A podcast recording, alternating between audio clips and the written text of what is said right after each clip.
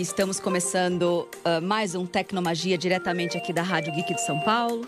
Eu sou Lígia Zottini e essa é a nossa oitava edição do programa. É um programa que combate o efeito Black Mirror, ou seja, ele conecta o melhor da tecnologia com o melhor do humano. E eu estou aqui hoje no programa com o André Salem, da Blockforce. Ele é uma das nossas vozes é, aqui no Voices de Blockchain. E hoje o programa vai correr sobre esse tema. Seja bem-vindo, André. Muito obrigado pelo convite, Lídia. Muito bom ter você aqui.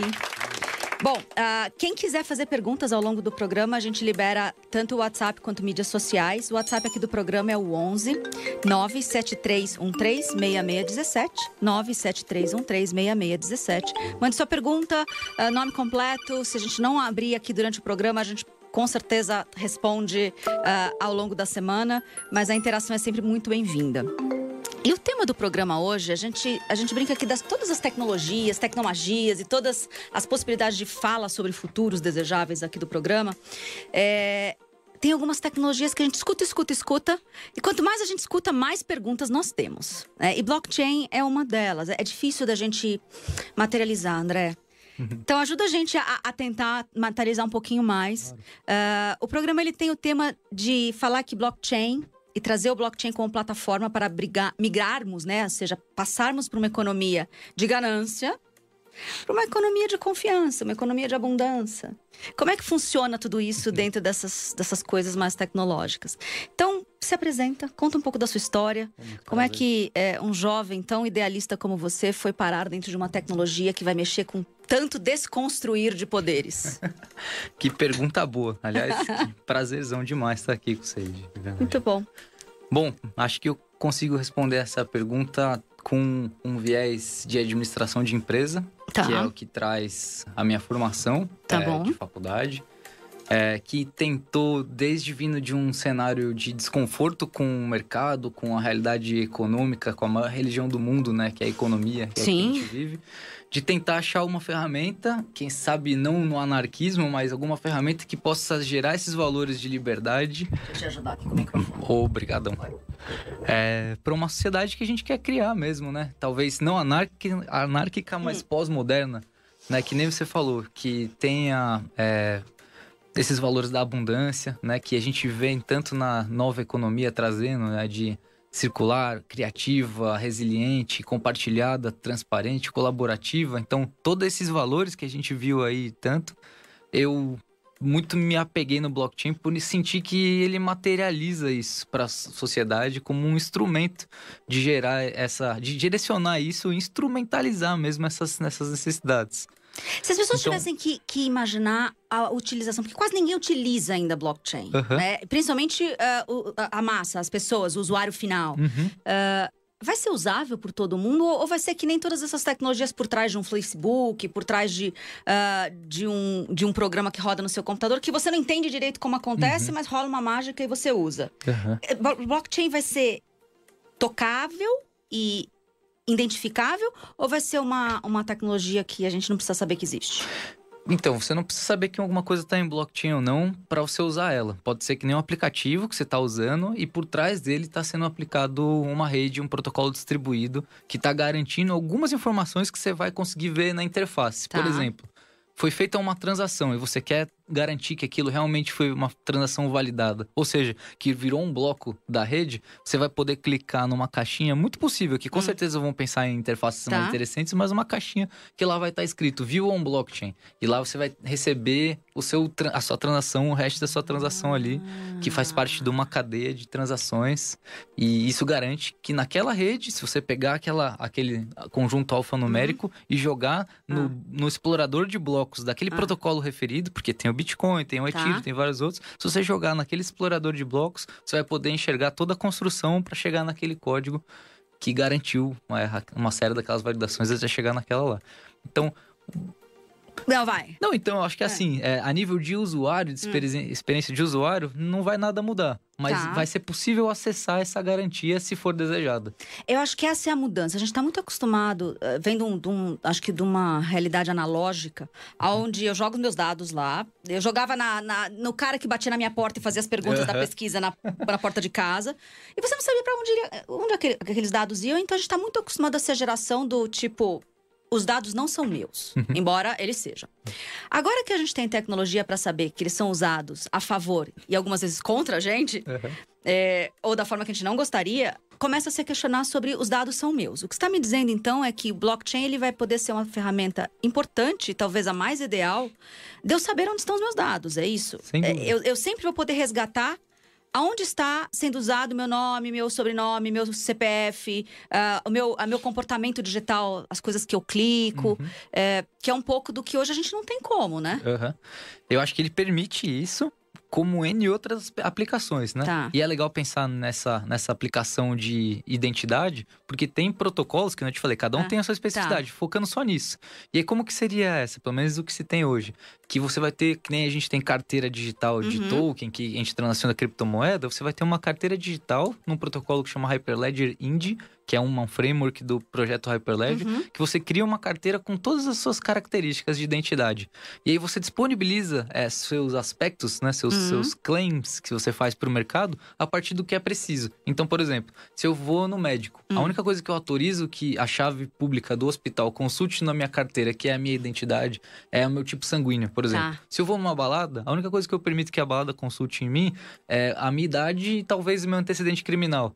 Então eu vou separando e, e- e seg- segmentando o que, que eu disponibilizo para o mercado, Tá. para que toda a minha informação não fique disponível ao Léo. Perfeito. E ainda assim eu crio uma- um registro disso. Quando eu, quando eu, ele- eu libero esse claim e, é- e eles fazem essa verificação é, da minha possibilidade Uhum. na chave minha, isso é, isso é um hash também. Então tudo fica transacional. Quem tentou fazer uma consulta e tudo mais, então isso fica muito, muito bem Essa é a categorizado. diferença, porque hoje a gente tá nas plataformas que a gente usa digitalmente, Abertas, né? né? Assim como o cara que batia na minha porta lá e levava os meus dados pela pesquisa feita na caneta Sim. embora, e eu não sei pra onde ia, hoje é semelhante. Com Tem um monte de certeza. gente batendo nas minhas portas digitais e levando a informação embora. Poxa, logue tá- aqui com o Facebook e me deixe Exatamente. todas as informações que eu vou vender, você nem vai saber. Muito bom, André. E é isso que vocês fazem lá, lá na empresa, lá na Blockforce? A gente faz aplicação de blockchain Hum. para impacto social. Isso é muito legal. Fale mais. É o que motiva a gente, assim. Então, dentre todo esse universo de possibilidades, protocolos e tudo mais, a gente tem três, duas etapas grandes, assim. Uma de consultoria, Tá. que a gente traz ideias que estão ainda num plano de ideia mesmo, Tá. na cabeça, para pôr elas no papel e então transformar isso em código. Então a gente faz, como a gente fala, de end-to-end blockchain service support, para criar uma ideia em blockchain. Tá bom. E Dá um de- exemplo disso pra, pra materializar para as pessoas que estão escutando. Eu Acho que você fala de uma forma tão clara que ajuda a gente. Poxa, eu fico Quem feliz. não tá no meio, entendeu? Tem vários casos, mas eu vou trazer um. Vários não, né? Vamos Hum. ser sinceros, a gente tá na- nessa batalha de inovação. Sim. Tem muita coisa legal sendo feita, mas um que já tá bem maduro, que é legal faz- falar, por exemplo, é o caso da moeda Seeds, tá. que é um microfinanciamento é, que a gente disponibiliza um token no mercado, ERC20 no protocolo de Ethereum. Explique token. Claro. Com certeza. O, o token é uma unidade de medida de É. tran- transacionável. Uma unidade que a gente criou para transacionar. Parece Por aquele do banco? Parece o quê? Aqueles de banco? Tipo pontos, milhas. Também é token. É um Tá. token, só que tá dentro daquela, daquele universo Tá bom. do, do, sei lá, dos, das milhas e Tá bom. do, enfim, do múltiplos, né? Tá. Conforme- E aí a gente cria essas, essas moedas para esses ecossistemas Hum. e a gente criou para esse projeto essa. Qual que é o objetivo dela? É fazer é, um financiamento para cooperativas ou projetos sociais Uhum. que tenham, que tenham com esse microfinanciamento possibilidade de gerar uma receita e Tá. é, então um impacto social. Porque os projetos que são filtrados são só para impacto. Então é direcionado esse valor para esse Tá. projeto. É, com essa rastreabilidade né, das transações que a gente Isso falou. é muito legal, porque o pro- projeto assim já existe, desde o Yunus lá, né? Pois com o é, microcrédito. exato. O que você está me contando parece um microcrédito. A diferença é, que você não sabia, depois que o dinheiro, o bolsão tá lá, como é que você rastreia que chegou na ponta mesmo? Ou Exatamente. se, se rolou desvio. O que você Ex- está me dizendo é que garante a, a- a- a chegada na ponta com a característica que falou: olha, vai receber pessoas ou projetos com essa característica, não tem Perfeito. desvio. Perfeito. E o que foi feito com esse dinheiro, né? Dá até pra gente expandir É. isso na carteira da pessoa. O Maravilhoso. que, que ela gastou e tal, fazer uma Nesse nível, auditabilidade esse disso. dri- é quase como uma transparência mesmo em todos os lados. Na, quase não, deve ser, né? Sim, sim. Tá. É, a gente ainda tá chegando nesse último nível, Tá. mas pelo menos na, na- no direcionamento do valor a gente já tá chegando.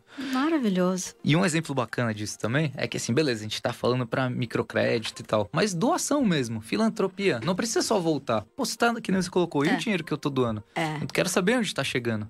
Então, com o blockchain, a gente pode tirar a validação de um ator só que fala, ah, chegou o dinheiro ou não, para jogar para a rede. Ah, eu doei. Ah, para mim chegou e para o beneficiário, e beneficiário, será que chegou mesmo? Então a gente põe todo, tudo isso dentro de uma mesma rede, todos esses atores. Maravilhoso. E gera esse consenso, né? Que eu acho que vem no nosso primeiro ponto de discussão aqui, que é realmente blockchain para impacto. Eu estava uhum. no South by Southwest em março esse ano, aqui, e eu escutei muito do pessoal lá do, do Banco Mundial uma carteira para essa coisa de alimentação em lugares de bolsões de miséria ou, ou, em lugares realmente que estão em, em, em, guerra, enfim. Como é que Legal. a gente garante que chega lá?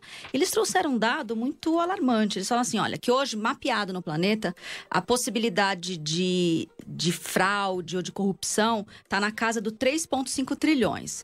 Uh, os não mapeados a gente não tem nem ideia, né? Mas eles falam que é, de um total de quase 80 trilhões, que é o que a gente produz como raça humana todo ano de PIB, é bastante coisa, né? E eles trazem muito como, olha, da mesma forma que a gente cuida para que o dinheiro da doação que você faz lá numa, numa fundação super séria chegue na ponta e hoje, através do blockchain, eu consigo mostrar. Era quase como dizer assim: eles não vão combater a corrupção, mas eles vão dificultar um pouquinho essa coisa de botar um blockchain no processo planetário. Fala um pouco sobre isso. É, é isso mesmo? Como é que a gente combate corrupção com blockchain? Se é possível. Então, é essa. Primeiro que é muito lindo pensar nisso, né? Porque aí acho que a gente, que a gente mira, assim, né? É, gerar uma transformação de fato. Mas é essa mesma lógica de follow the money, né? Tá. Se a gente consegue rastrear um microcrédito e uma doação, a ideia é que isso suba para nível go governamental e a gente possa rastrear também aonde que o nosso dinheiro está sendo alocado, né? Isso é incrível. Né? Poxa, e, e aí isso, isso gera aquelas organizações, ou começa a, a, a raspar, né? Tangibilizar o que a gente imagina como, sei lá, o, o último produto do blockchain. Então, assim, rapidinho pra ah. gente também entrar no tempo. Hoje o Gartner classificou em quatro hum. coisas que são interessantes de trazer. Tá.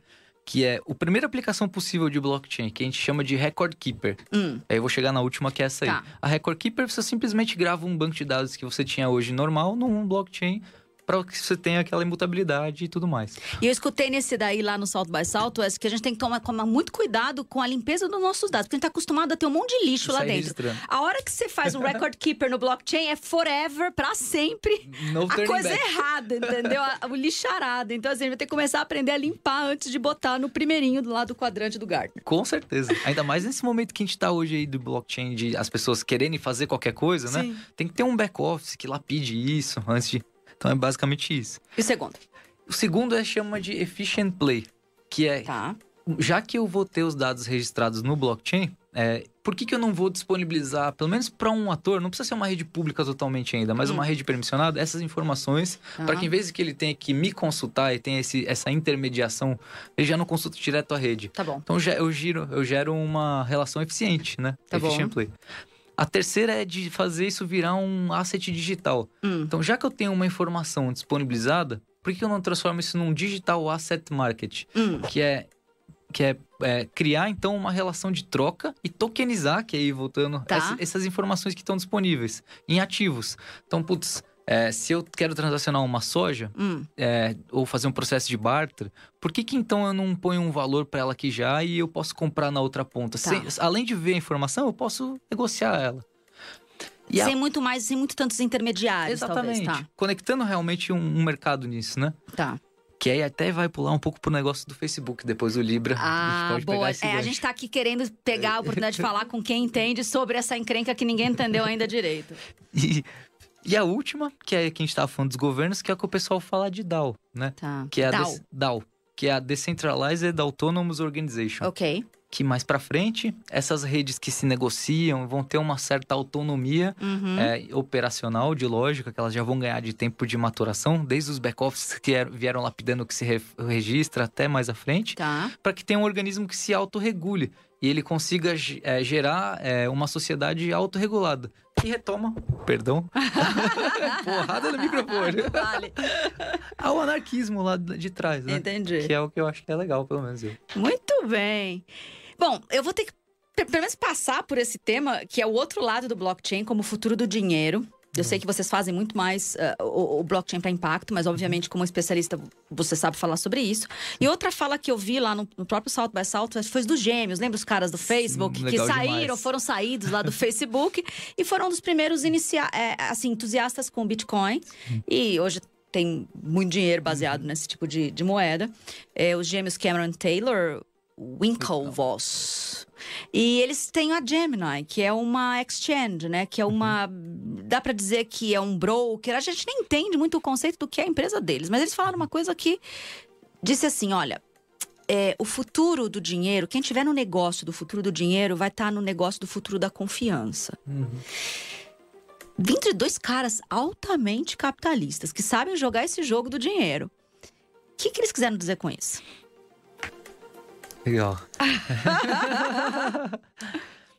Quando a gente começou, né, lá que ensinou pra gente tudo do Bitcoin, que começou toda a aplicação, né? É, lá no paper de inicial que era do Bitcoin, é um sistema eletrônico peer-to-peer de dinheiro, ele fala muito, né? O problema da do, do situação financeira e tal é que a gente tem intermediários, né? Então o banco precisa, se eu estou num sistema tradicional, é passar a- a- o meu dinheiro para você. Então eu peço a solicitação para o banco e ele envia para você. Mesma coisa, numa analogia que nem a internet hoje em dia, né? Que eu tenho que enviar minha informação para um servidor e o servidor envia para você. O HTTPS é Sim. assim. né? A partir do momento que eu tiver conectado com você é, em rede, mas também com um monte de gente, eu não tenho mais esse órgão é, centralizador e intermediário que diz se eu posso ou não. Por outro lado, a gente tem toda a rede que, que, que validam ou não essa transação, que é um mecanismo de consenso. Então, eu posso transacionar com você sem mesmo te conhecer, Tá. mas eu confio em você sem, te- sem, sem confiar, porque a rede inteira me dá essa garantia. Que se você tá aqui, é porque você é confiável, mesmo se eu não confio em você. Ah, é isso que eles quiseram dizer então.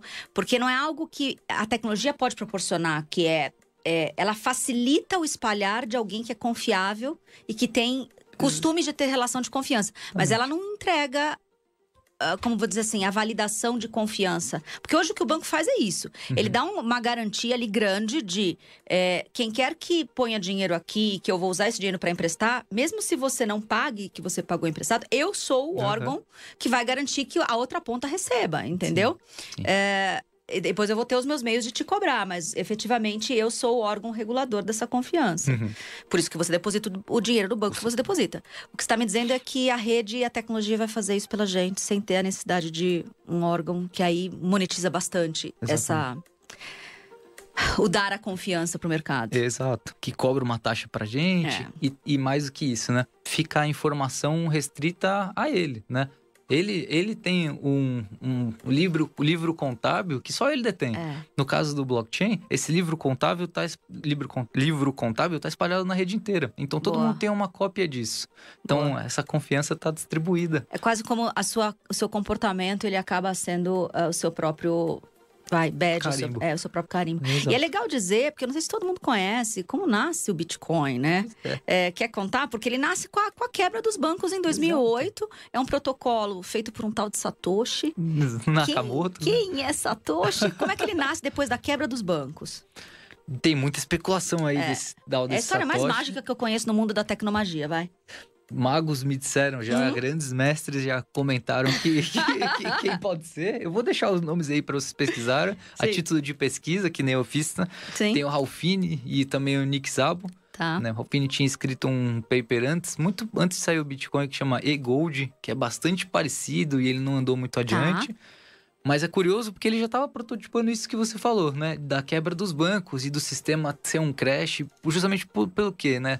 É, da, da- do maquiamento dos valores, né? Da, da maquiagem do, do- dos realmente da bolha imobiliária que estava sendo empurrada pela barriga e ninguém sabia. Por Sim. quê? Porque tem centralizações de informação Sim. que não dão acesso. Então, ciente desse problema como um câncer do sistema econômico, da economia, né?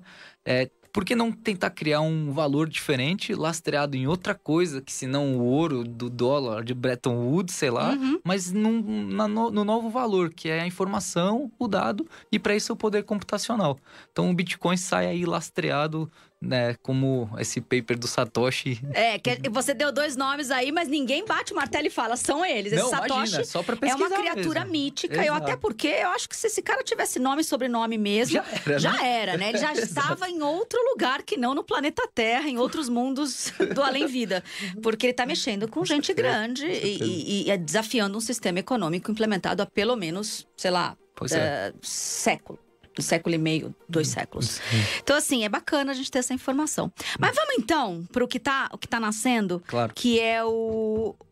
é, o Libra, a Libra. Deve ser o Libra, porque senão ia ser o nome da moeda inglesa, né? Muita afronta, É, né? Cara, podia chamar qualquer coisa, mas escolhesse um nome que não fosse nome de moeda, né? É no mínimo esquisitíssimo sair com Libro, Lebre. Faça o que você quiser com o nome, mas não Livre, Libra. né? É livre, então seria incrível. mas não Libra. Mas assim, eles escolheram Libra, Sim. o Libra do Facebook. É, Por que, que o Facebook, que tem lá boa parte da- dos humanos que estão conectados na internet em alguma das suas plataformas, eles têm aí, com certeza, perto de 2 bilhões de humanos conectados nas suas redes.